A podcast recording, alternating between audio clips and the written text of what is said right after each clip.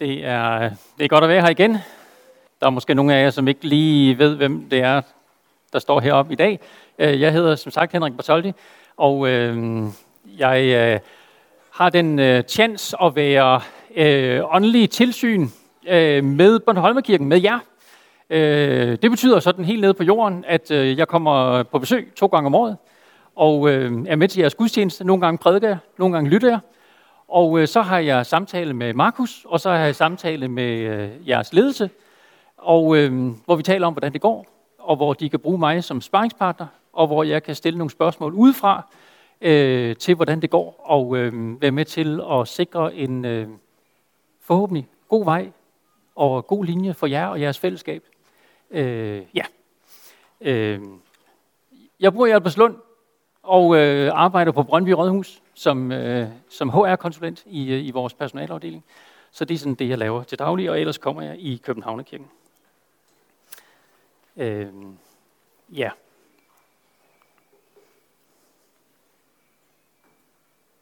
skal lige have tændt for den her.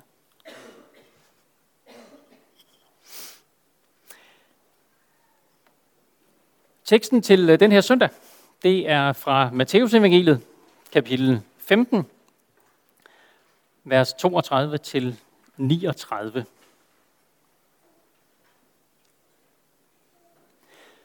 Men Jesus kaldte sine disciple til sig og sagde, Jeg ynkes over skaren, for de har allerede været hos mig i tre dage og har ikke noget at spise.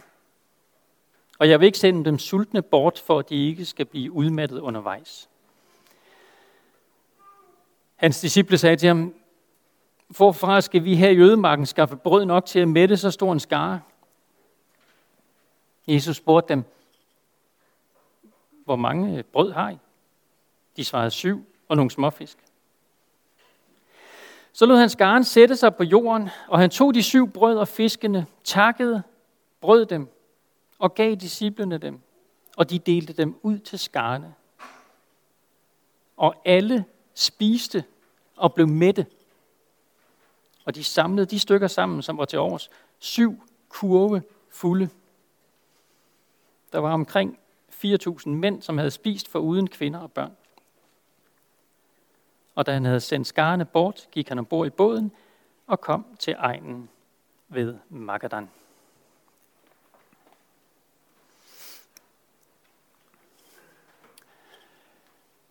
Juvenal var romersk digter og øh, satiriker, Juvenal. Øh, det var sådan øh, datidens Jonathan Spang, bare uden, øh, uden tv. Og øh, han udgav en række satiredigte omkring øh, år 120, som øh, de har blandt andet inspireret Ludvig Holberg. Og øh, han, øh, han var faktisk, øh, ham der Juvenal, han var ophavsmanden til det her, som nogle af jer vil kende, øh, en sund sjæl i et sundt læme. Det er faktisk ham, der har fundet på det. Og øhm, hans øh, sådan signaturformulering, det som han specielt er kendt for, det er udtrykket brød og skuespil. Panem et circenses. Panem på latin, det betyder brød. Circenses, det betyder cirkus eller skuespil eller gladiatorkampe. Jeg tror, at der er nogle af jer, som har set Hunger Games. Og de af jer, der som har set Hunger Games, I ved, at øh, hovedstaden hedder er nogen, der huske det? Panem. Yes. Og, øhm, og der var i den grad øh, gladiatorkampe. Øh, så, så Hunger Games faktisk også inspireret ham her. Sådan lidt langt ud, ikke? men alligevel. Brød og skuespil refererer hos Juvenal til øh, den romerske elite på det tidspunkt. De havde en praksis, praksis med at uddele øh, gratis brød og afholde sådan nogle øh, store offentlige arrangementer for at pacificere et lidt uroligt folk. Og samtidig så gav han sådan et, et svirp til folket. De havde nemlig solgt politisk frihed til gengæld for sådan en umiddelbar opfyldelse af sådan nogle overfladiske behov. Så øh, i dag så bruges øh, udtrykket brød og skuespil sådan lidt, lidt overført. Man hører det måske ikke så tit, men øh, en gang imellem. Det betyder overført sådan en øh, ja, billig, let opfyldelse af overfladiske behov, i stedet for at koncentrere sig om værdige eller idealistiske mål. Altså det, som sådan har noget tyngde.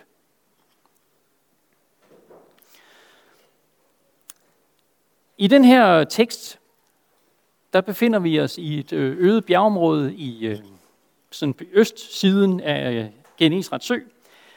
Jesus har umiddelbart før vores tekst helbredt en række mennesker, og der er en kæmpe folkeskar, der har fulgt ham. Øh, 4.000 mænd foruden kvinder og børn, sådan omregnet øh, 8-10.000 mennesker. Forholdsvis, øh, forholdsvis mange mennesker. Mirakuløst mætter han dem med nogle få brød og fisk. Og hvad er det, han vil med det? Er det bare sådan en gang øh, brød og skuespil, lidt show? Øh, er det tilfredsstillelse af mængden i øjeblikket, så der ikke bliver utilfredshed og uro? Man kan sige, at han var der i hvert fald ikke ugen efter, og sådan mættede dem en gang til. Så vi skal se på i dag, hvad, hvad var det, Jesus ville? Hvorfor gjorde han det her? Og så skal vi også dykke lidt ned i, hvordan disciplene og vi reagerer i mødet med den her Jesus. Men inden vi går videre med, med, med prædiken, så, øh, så lad os bede endnu en bøn.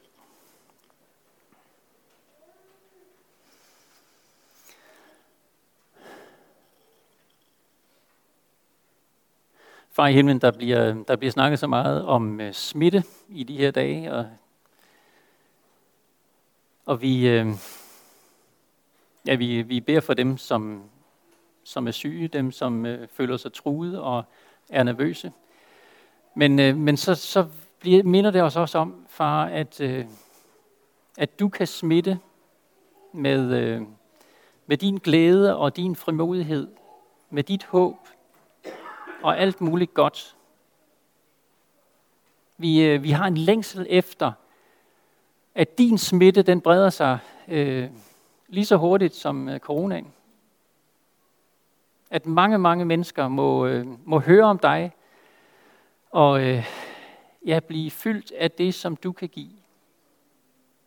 Og vi beder om, far, at, øh, at du vil smitte os igen og starte med os. Vi, øh, vi takker dig for din godhed, og vi beder om, at den må stå klart og tydeligt for os i dag. Amen. En af de, øh, en af de interessante ting, hvis man, øh, hvis man tager den her tekst, læser, læser den igennem nogle gange, øh, så er det, at der faktisk ikke rigtig bliver gjort noget ud af, hvordan alle de her mennesker reagerer på det, Jesus gør. altså de, de må have været mere end almindeligt tykhudet for, øh, tykhudet for ikke at, og sådan, øh, blive klar over, at her sker der virkelig noget specielt. Altså, øh, de, Jesu disciple går rundt med de der brød og fisk, og, og, og så bliver der ved med at være noget til række efter række efter række efter række. Øh, selvom de går rundt med, med almindelige madposer, eller hvad det nu er, de, de har haft øh, maden i under uddelingen. Men, øh, men øh, skarens reaktion bliver ikke nævnt eller udfoldet. I, i teksten der zoomer linsen ind på, på Jesus, og i et vist omfang på hans følgere, på disciplene. Vi øh, lad os starte med, øh, med det, som teksten først og fremmest siger noget om, nemlig noget om Jesus. Og der er, øh, der er i hvert fald tre ting, som dukker op, når man prøver at dykke ned i den her tekst, som, øh, som dukker op ved at bruge tre forskellige greb eller øh, redskaber. Og det er faktisk nogle greb eller redskaber, vi alle sammen kan bruge, når vi arbejder med en eller anden tekst fra Bibelen. Øh, for at, så, så vi så, så at sige kan trække mest mulig mening ud af teksten. Og, øh, og de tre greb eller redskaber, det er øh, for det første, hvad, hvad står der faktisk, hvad står der rundt om teksten? Altså det er det, som vi også kalder konteksten. Hvad, hvad er der rundt om, øh, som kan belyse selve teksten? Det andet er, er der andre steder i Bibelen, som fortæller noget, der ligner det, der står i teksten? Og som kan belyse teksten enten øh, ved hjælp af ligheder eller forskelle. Og det tredje, det er så selvfølgelig teksten selv. Så, så der er noget, som er det der, der står lige rundt om teksten. Så er der andre ting, der ligner rundt omkring i Bibelen. Og så er der selve teksten. Den, øh, den nære kontekst, det der er lige rundt om, det består blandt andet af starten på næste kapitel. Matthæus 16. Her forlanger nogle, øh, nogle jødiske ledere et tegn. Der var en. De forlanger et tegn. Og øh, Jesus svarer sådan stille og roligt, jamen, øh, I har fået et tegn. I har fået tegn. Og øh, den mest naturlige forståelse af det, det er, at det blandt andet viser tilbage til den her tekst om bespisningsunderet. At det er et tegn betyder, at det viser hen til noget andet end selve begivenheden. Det er et tegn på noget andet. Som oftest har det med tegn noget med Guds rige at gøre. Altså det rige, som Jesus bragte ind i verden, og som skal folde sig ud, når han kommer igen. Bespisningsunderets tegn er dermed, at Guds rige er et rige, hvor alle har nok. Og hvor der er ingen, der mangler noget. Hvor Gud mætter en vær. Hvor han tager sig af alle vores behov. I den her verden, der får vi, øh, der får vi glemt at se af det her. Men tegnet viser, at den fulde udgave, den kommer. Og den kommer med Jesus.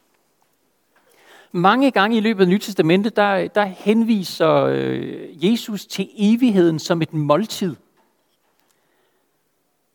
Og det her måltid, som teksten her beskriver af brød og fisk for de her 8-10.000 mennesker, de peger ud over sig selv og peger frem mod Guds herlighedsrige. Fordi der vil alles behov blive opfyldt.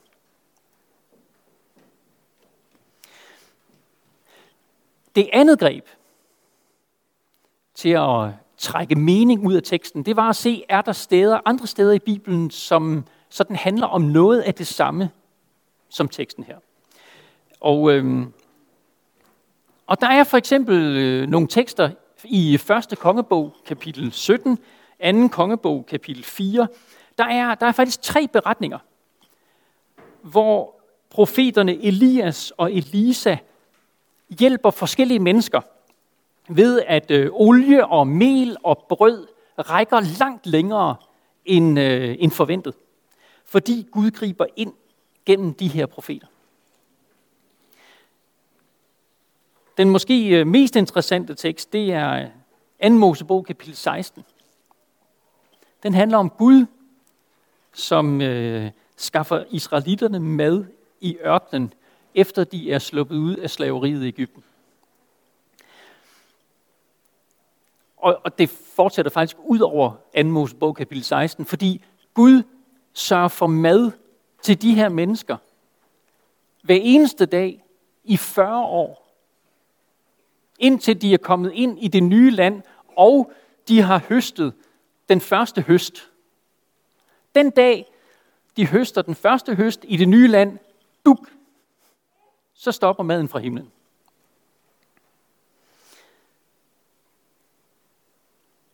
I 2. Mosebog 16, når man sammenligner den og så den her tekst, så er der øh, så er der en, en forskel i forhold til det der med, øh, jamen, 2. Mosebog 16, det handlede om en meget lang årrække. Det her handler om en enkelt begivenhed. Men der er også en tydelig lighed mellem de to tekster. Og det er, at der er ikke tale om en profet, som beder til Gud og i Guds navn skaffer mad. Hos israelitterne, der skaffede Gud dem mad overnaturligt direkte fra ham. Og her i ødemarken der øst for Genesarets sø, der skaffer Jesus mad overnaturligt i sit eget navn. Med andre ord, det Jesus gør i den her tekst, det er, at han gør ting, som kun Gud gjorde i det gamle testamente. Det, som himlens og jordens skaber og herre gjorde.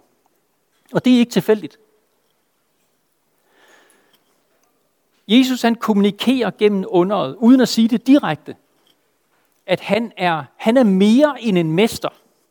Han er mere end en profet. Han er mere end en åndelig vejleder eller inspirator. Jesus ønsker at kommunikere, at han er Gud. At han er et med sin far.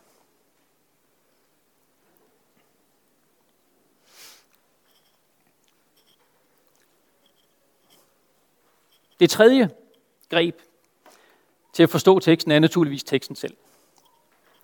Og, øh, og der kunne trækkes forskellige ting frem, men, men der er i hvert fald en, en yderligere pointe om den her guddommelige Jesus. Fordi spørgsmålet kan jo rejse sig, hvordan var han så? Han, han, kunne, han, han påtog sig det, som kun Gud gør, men hvordan er han så? Er han, er han hård? Er han mild?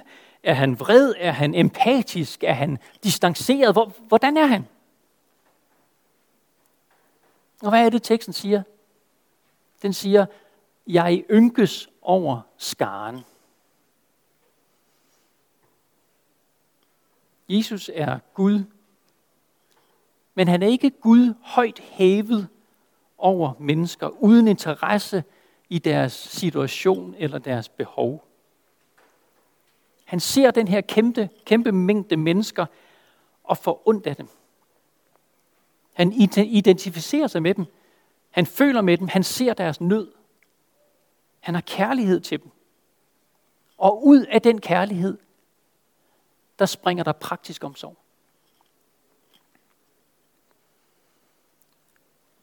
Så der er tre ting, som beretningen om bespisningsunderet lærer os om Jesus.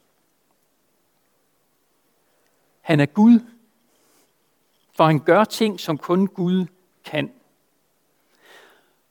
For det andet, det han gør er et tegn, som peger frem mod Guds fuldkommende rige på den nye jord. Og for det tredje, han elsker. Han elsker. Han elsker os med en praktisk, omsorgsfuld kærlighed.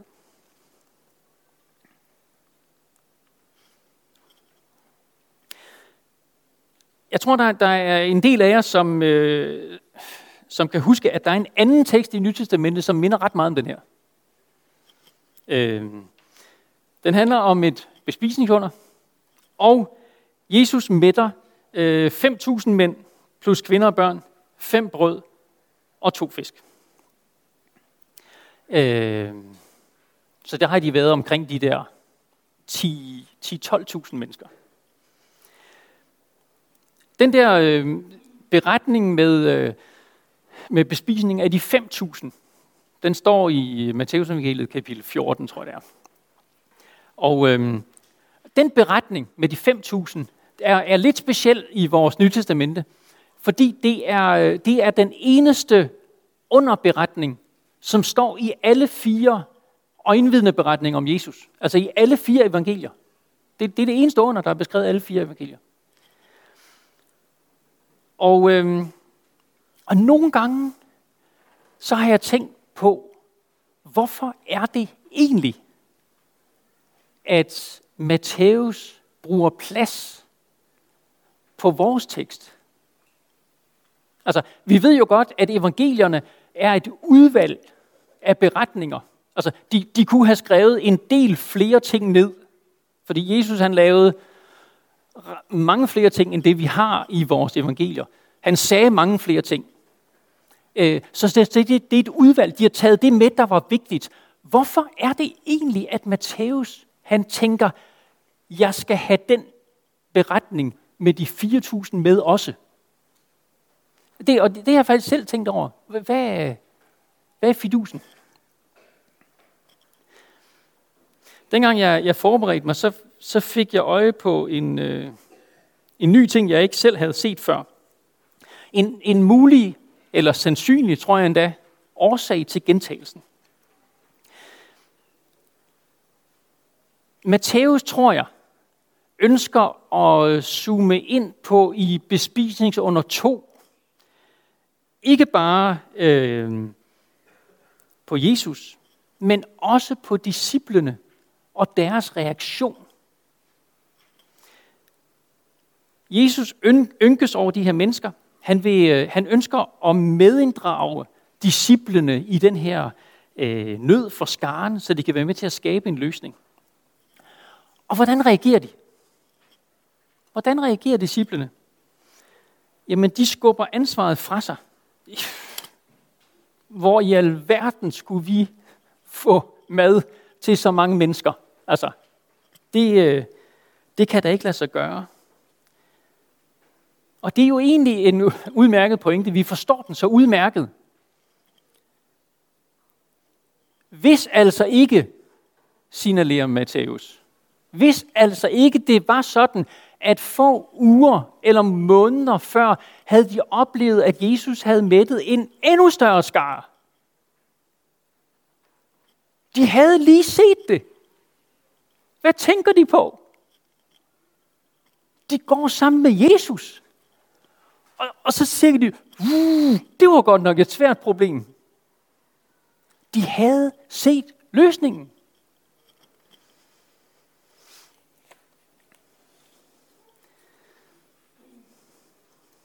Og man sådan, ja, så tænker man altså, undskyld, hvor tungnem har man lov til at være? Men inden vi sådan lige tager, i ved, en omgang i farvelsens arena, det er da også for dårligt. Altså de her disciple, hallo, kunne de ikke lige... Så kunne det måske være en god idé her i sidste del af prædiken at reflektere over, hvordan vi selv reagerer på Jesus og livet med ham. Som bekendt, så skal man ikke kaste med æbler, hvis man selv er et skrov. Jeg vil godt reflektere over to typer af reaktion på livet og på Jesus. Her sidste efterår, der havde jeg en, øh, en periode, hvor jeg synes, at der var rigtig mange ting, der gik galt. Jeg, jeg bøvlede med nogle ting på arbejde, som ikke var så nemme. Vi, øh, vi sloges med noget sygdom derhjemme, som ikke gik væk trods bønder.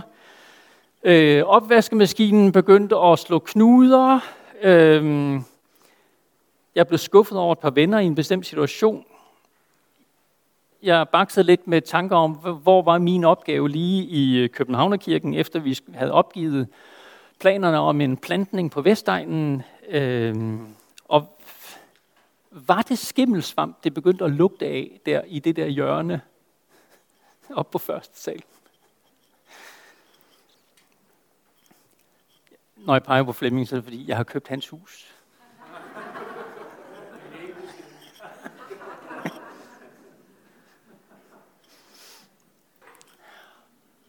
Og det var lidt svært.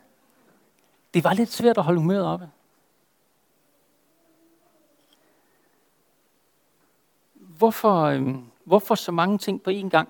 Og på en eller anden måde, så havde jeg også en oplevelse af, at det smittede af på mit forhold til Gud. Irritation og frustration var ikke ukendte størrelser de uger.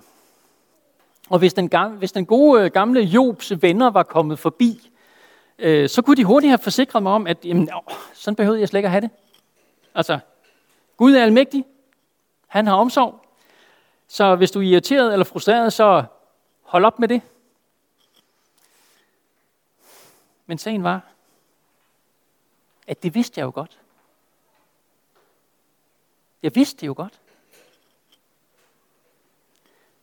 Midt i min irritation og frustration, så vidste jeg jo, at Gud både er god og almægtig. Jeg kunne bare ikke få det ud i mine følelser. Jeg kunne ikke få det rundt i hele hovedet. Og jeg tror, at jeg ikke er helt alene ved at have sådan en oplevelse.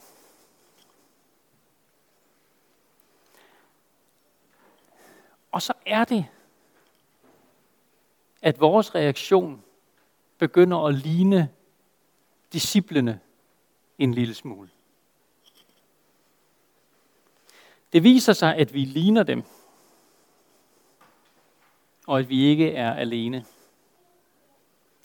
De så bare problemerne, og det er umulige. Hvad i verden skal vi gøre?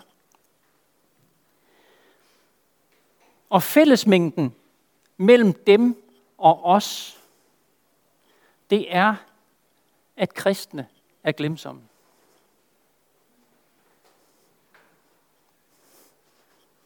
Kristne er glemsomme. Guds folk består af glemsomme mennesker. Vi mangler alt for ofte evnen til at møde nutidens og fremtidens udfordringer med troens erfaringer.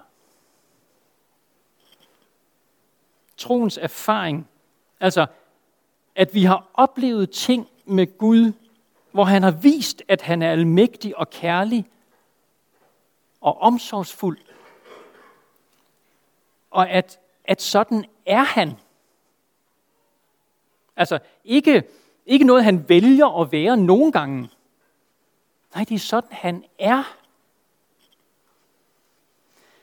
Og Guds tanke, det er, at troens erfaring skal holde os fast i trygheden hos ham og hvilen hos ham, også når problemerne tårner sig op.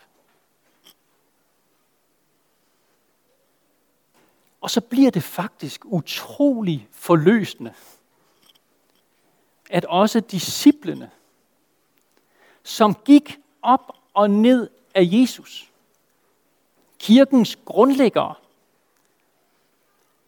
også glemte troens erfaring. Den kristne kirke består ikke af et A-hold og et B-hold, hvor A-holdet sådan har styr på det hele, og hvor vi andre sådan, desværre sådan lige akkurat, får lov at hænge med på B-holdet. Sagen er, at i den kristne kirke, der er der kun et B-hold.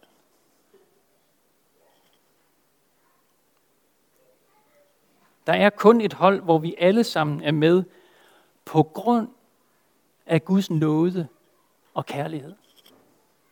Ikke fordi vi i os selv er stærke eller fremragende, men på grund af hans nåde. Så du er med på holdet. Tillykke med det.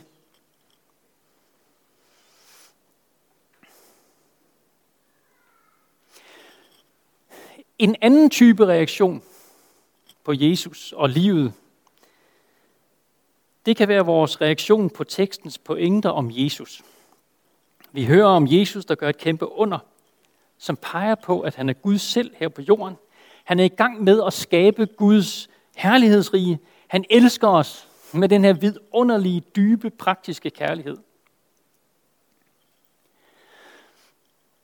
Og det bekymrende er, at nogen af os kan reagere lidt i retning af, jamen det er ja, fint nok. Han gør et under, han er Gud, herlighedsriget på vej, han elsker os, klart nok. Men det rører os ikke. Det begejstrer os ikke. Og det kan skyldes, at der er andre ting, vi går meget mere op i, og som har vores fokus. Så Jesus, det er, det er ligesom blevet en, en parentes eller et vedhæng.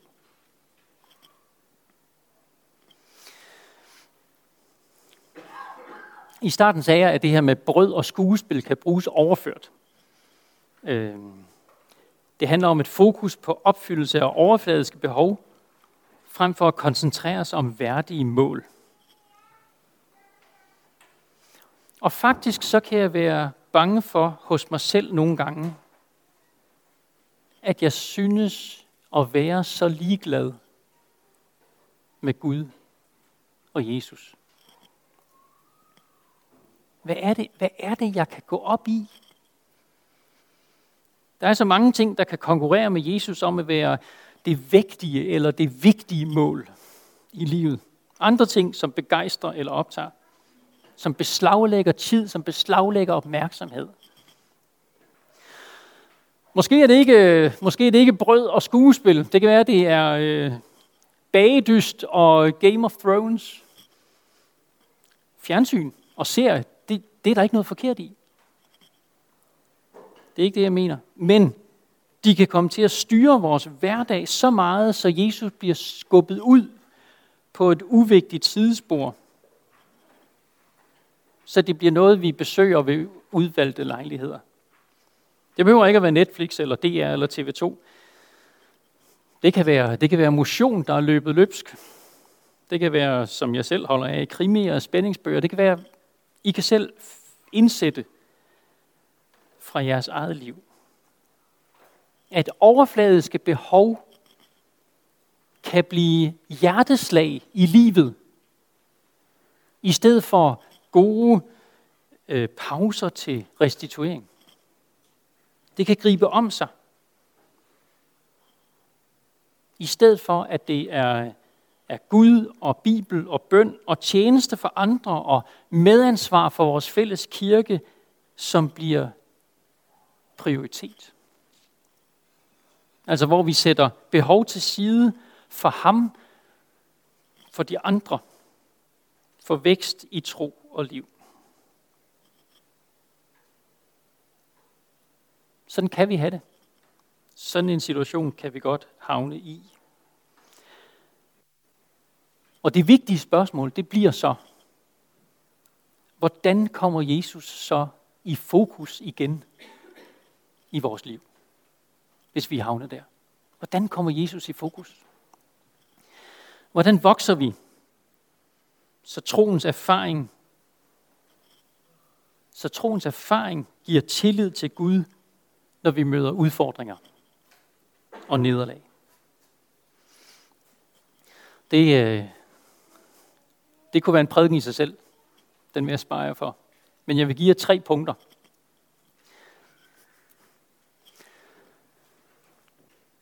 Tre hurtige forslag. Jeg vil sige, hvis du oplever, at du kan høre virkelig mange gode ting om Jesus, og det det bare ikke rører dit hjerte. At du bare ikke kan mærke glæde eller begejstring. Så, så, så book en samtale hos Markus, eller en af de andre her i menigheden, som så til rådighed med sjælesorg. Tag en samtale om tro og liv, dit liv, og de udfordringer, du møder på den her front. Lad være at gå med det selv. Eller gå til forbøn få en, øh, få en anden kristen til at bede en bøn for dig om, at Jesus igen må blive stor og vigtig. Lad være at gå med det selv. Og det tredje, måske lav, helt lavpraktisk. Lav en note på din telefon, hvor du, øh, hvor du noterer Guds kærtegn, når du møder dem. Samle på erfaringer med ham og skriv dem ned. Fordi så kan du helt praktisk tage troens erfaringer frem og repetere, når du oplever problemer og modstand og nederlag, og se, hvad har Gud gjort for mig i mit liv? Okay, det er sådan, han er. Og sådan vil han også være for mig i den her situation. Gud har aldrig lovet os, at vi skal have et, øh, et liv, som er en dans på roser. Det har han ikke. Men bespisningsunderets Jesus har lovet altid at være hos dig på vandringen frem mod herlighedens fest. Og han vil være hos dig med omsorg, med hjælp og med kærlighed. Lad os, øh, lad os bede.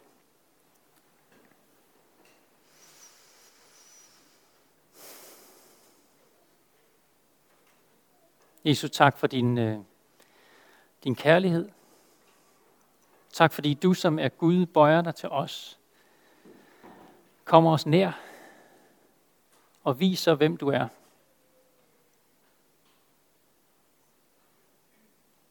Jesus, vi, øh, når, når vi oplever, at vi er kolde i vores hjerte over for dig, så beder vi om, at du igen vil smitte os og tænde din ild og din brand i vores hjerter. Vi takker dig for, at livet med dig altid er et liv i noget, og aldrig noget, vi skal præstere selv. Amen.